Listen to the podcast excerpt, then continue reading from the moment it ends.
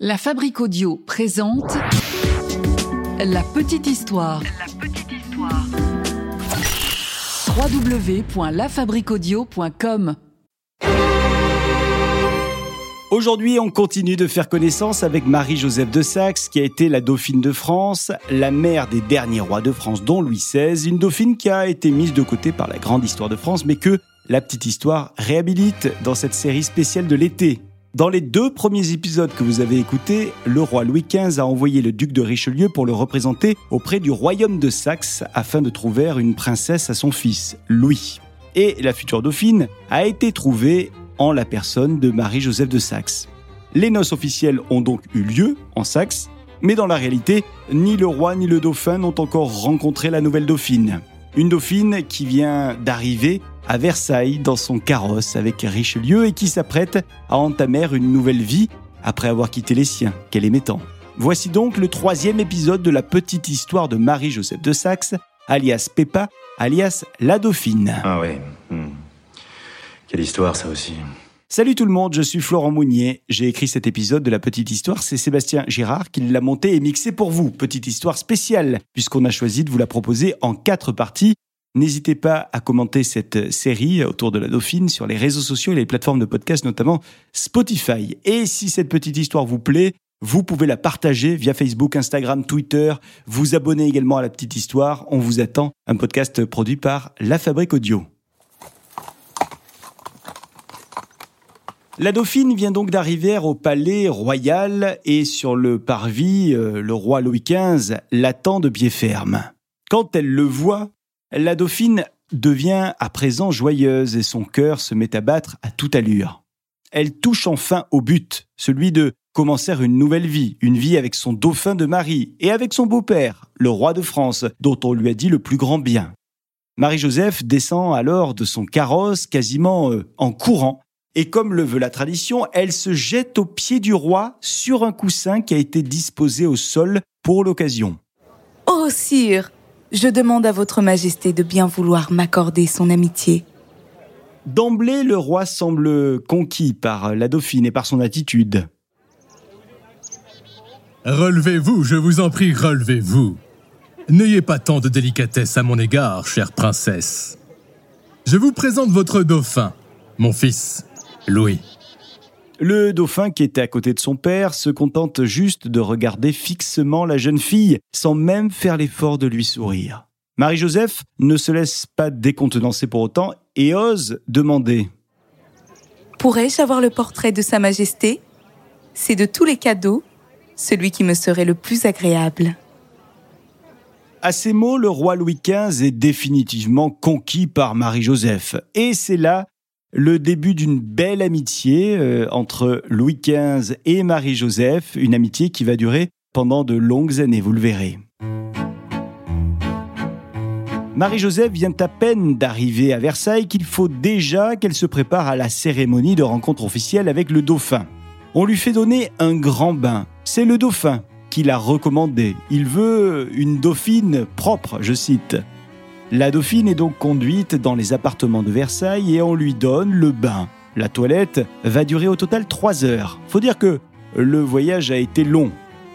Après le bain, on parfume la dauphine et enfin arrive le grand habit. Un superbe habit couvert de diamants qu'on propose à Marie-Joseph pour la cérémonie officielle de rencontre avec le dauphin. Marie-Joseph est enfin prête. Elle étincelle dans ses vêtements, un peu étourdie par euh, toutes ces dames qui lui tournent autour. Puis le dauphin arrive et se présente, et lui aussi, il est magnifique dans ses habits, un beau costume avec des broderies d'or. Le dauphin est venu chercher la dauphine pour la conduire dans la galerie des glaces, la fameuse galerie des glaces de Versailles.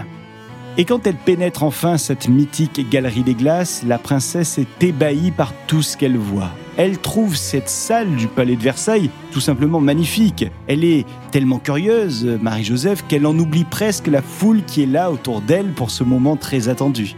En effet, toute la cour est en train de tourner autour de cette princesse venue d'ailleurs, celle qui va remplacer la défunte dauphine. Et tout le monde en va de ses commentaires sur l'aspect physique de cette nouvelle dauphine. Quelques jours plus tard, ça y est, le mariage est consommé. Et c'est à Paris que sont organisées des réjouissances pour célébrer la bonne nouvelle à travers toute la ville. Alors pour ses premiers jours au royaume de France, Marie-Joseph est radieuse, toujours souriante, et elle donne tellement le change à celles et ceux qu'elle croise qu'elle parvient très vite à conquérir les cœurs de toute la cour de Versailles. Elle tient son rôle à la perfection. Par exemple, à la cour, elle fait un effort énorme pour tenter de retenir tous les noms de celles et ceux qu'elle rencontre. Elle est sans cesse occupée à plaire, elle a toujours de petites attentions pour tout le monde.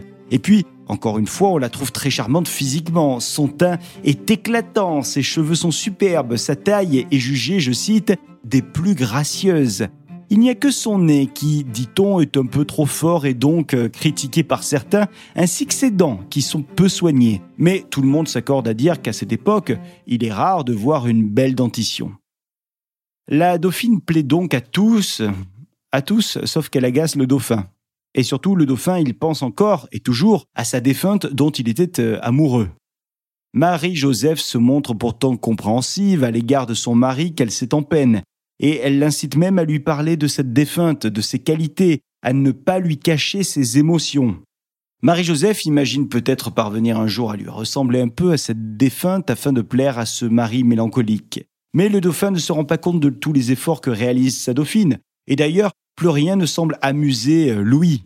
Ni la chasse, ni les spectacles. Il a peut-être encore un peu de plaisir à écouter de la musique, à en jouer, mais plus les semaines passent, et plus le dauphin semble perdre goût à la vie. Et puis, il devient obèse, cette obésité qui fait de plus en plus craindre à certains une stérilité du dauphin.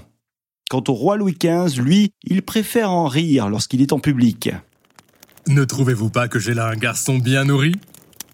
Les semaines et les mois passent et les relations entre Marie-Joseph et le roi Louis XV semblent de plus en plus fortes. Le roi fait preuve de petites attentions. Par exemple, il la surnomme Peppa, qui est le diminutif que lui donnait sa famille quand elle était en Saxe. La dauphine, quant à elle, semble un peu préoccupée. Ce qui lui occupe l'esprit, c'est de tomber enceinte le plus rapidement possible. Mais la bonne nouvelle, espérée, tarde à arriver. Alors le roi Louis XV, bienveillant, essaye d'apaiser un petit peu les choses. Elle a tort de s'affliger. Il n'y a pas de quoi s'alarmer. Que deviendrais-je si c'était une autre Madame la Dauphine? Que deviendrait mon fils? Avec elle, je n'ai l'inquiétude que de la maladie, car mon cœur et mon esprit sont en repos sur tout le reste. Les médecins, eux, sont de notre avis. Il faut employer les grands moyens pour que la dauphine donne naissance à un enfant et, si possible, à un garçon. Nous préconisons à la dauphine de ne plus se lever pendant six semaines. La dauphine devra utiliser un fauteuil roulant pour se déplacer. Elle sera poussée d'une pièce à l'autre en fauteuil. Et ça, c'est dur hein, pour la dauphine qui se sent bien et ne souffre d'aucun malaise. Alors, eh ben, elle occupe son temps en lisant sur son fauteuil, en écoutant de la musique ou bien en jouant. Et d'ailleurs, son entourage fait tout pour la distraire, mais rien ne semble y faire. Pas de grossesse en vue. Et chaque mois passé est vécu comme un nouvel échec par la dauphine, mais aussi par le roi et la reine et tout leur entourage. En revanche, cette épreuve semble rapprocher le dauphin et la dauphine qui ont finalement de plus en plus de liens d'affection l'un pour l'autre. Deux ans se sont écoulés depuis l'arrivée à Versailles de Peppa. Et de l'avis de tous, la dauphine a réussi à transformer le dauphin. Ce grand adolescent maussade, boudeur, égoïste, gâté, elle l'a transformé en un homme qui semble désormais de plus en plus amoureux, attentionné et même, dit-on, joyeux.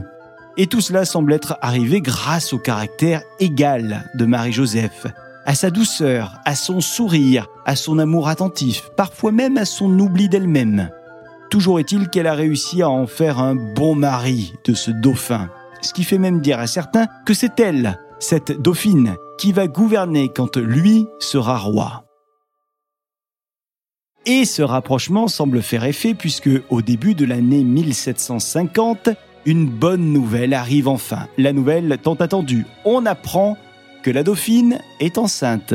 Et quasiment neuf mois plus tard, le 26 août, tout le palais est en émoi. La dauphine est sur le point d'accoucher. Et il y en a un qui ne va plus quitter le chevet de la dauphine, c'est le roi Louis XV, le beau-père donc. Il est ému par le courage de sa belle-fille et par les choses tendres qu'elle lui dit malgré les douleurs qu'elle euh, ressent. Quant au dauphin, lui, eh bien, il est inquiet. De vieux et mauvais souvenirs lui reviennent de cet accouchement passé qui lui a fait perdre sa première épouse. Dehors, la foule s'amasse sous les fenêtres. Et à 6 heures de cette même journée, ça y est. L'enfant tant attendu vient au monde. Il arrive presque dans les bras non pas de son père, mais de son grand-père, le roi Louis XV. Marie-Joseph observe le roi qui tient l'enfant dans ses bras, mais elle se rend compte que le roi blêmit. En effet, quelle déception Le roi tient dans ses bras non pas un garçon, mais une fille. Ce ne sera pas un héritier, mais c'est une petite princesse. Alors la dauphine se met à pleurer. Elle pleure à chaudes larmes la petite princesse est nommée Marie Zéphirine. Ma fille est fort petite et encore plus délicate. Elle est fort laide aussi. On dit qu'elle me ressemble comme deux gouttes d'eau. Du reste, elle est fort volontaire et méchante comme un petit dragon. Voilà comment Marie-Joseph décrit sa fille. Le dauphin, même si lui aussi est déçu, est très prévenant envers son épouse, il fait tout pour que Pipa se sente bien et rassuré. Et aussitôt les premières semaines après l'accouchement, le dauphin et la dauphine se remettent au travail pour donner au royaume un héritier. Et Marie-Joseph tombe à nouveau enceinte. Le 13 septembre 1751, la dauphine commence à ressentir de vives douleurs au ventre. Elle sonne alors sa première femme de chambre, Madame Dufour. Je sens quelque chose, vite Appelez l'accoucheur et réveillez monsieur le dauphin. Jarde, l'accoucheur, arrive rapidement, mais la dauphine est déjà en train de perdre les os. Et c'est sûr, d'un instant à l'autre, le nouveau-né va arriver. Le roi, le roi, faites-le venir et envoyez des témoins. Le dauphin qui somnolait arrive en courant. Sur son chemin, il trouve deux porteurs de chaises et six gardes du corps. Il les pousse donc dans la chambre pour qu'ils servent de témoins à l'accouchement. Et quand ils entrent dans la pièce où a lieu le travail, un bébé est déjà sorti du ventre de sa mère, mais heureusement, il est toujours attaché à la dauphine par le cordon. L'accoucheur fait donc constater à tout le monde que l'enfant tient encore à sa mère et surtout, il fait constater que l'enfant est un fils. Ah, la bonne heure, mais éloignez-le un peu car il me donne des coups de pied. Ce fils héritier du trône sera le petit duc d'Aquitaine le dauphin est transporté de joie d'avoir un fils.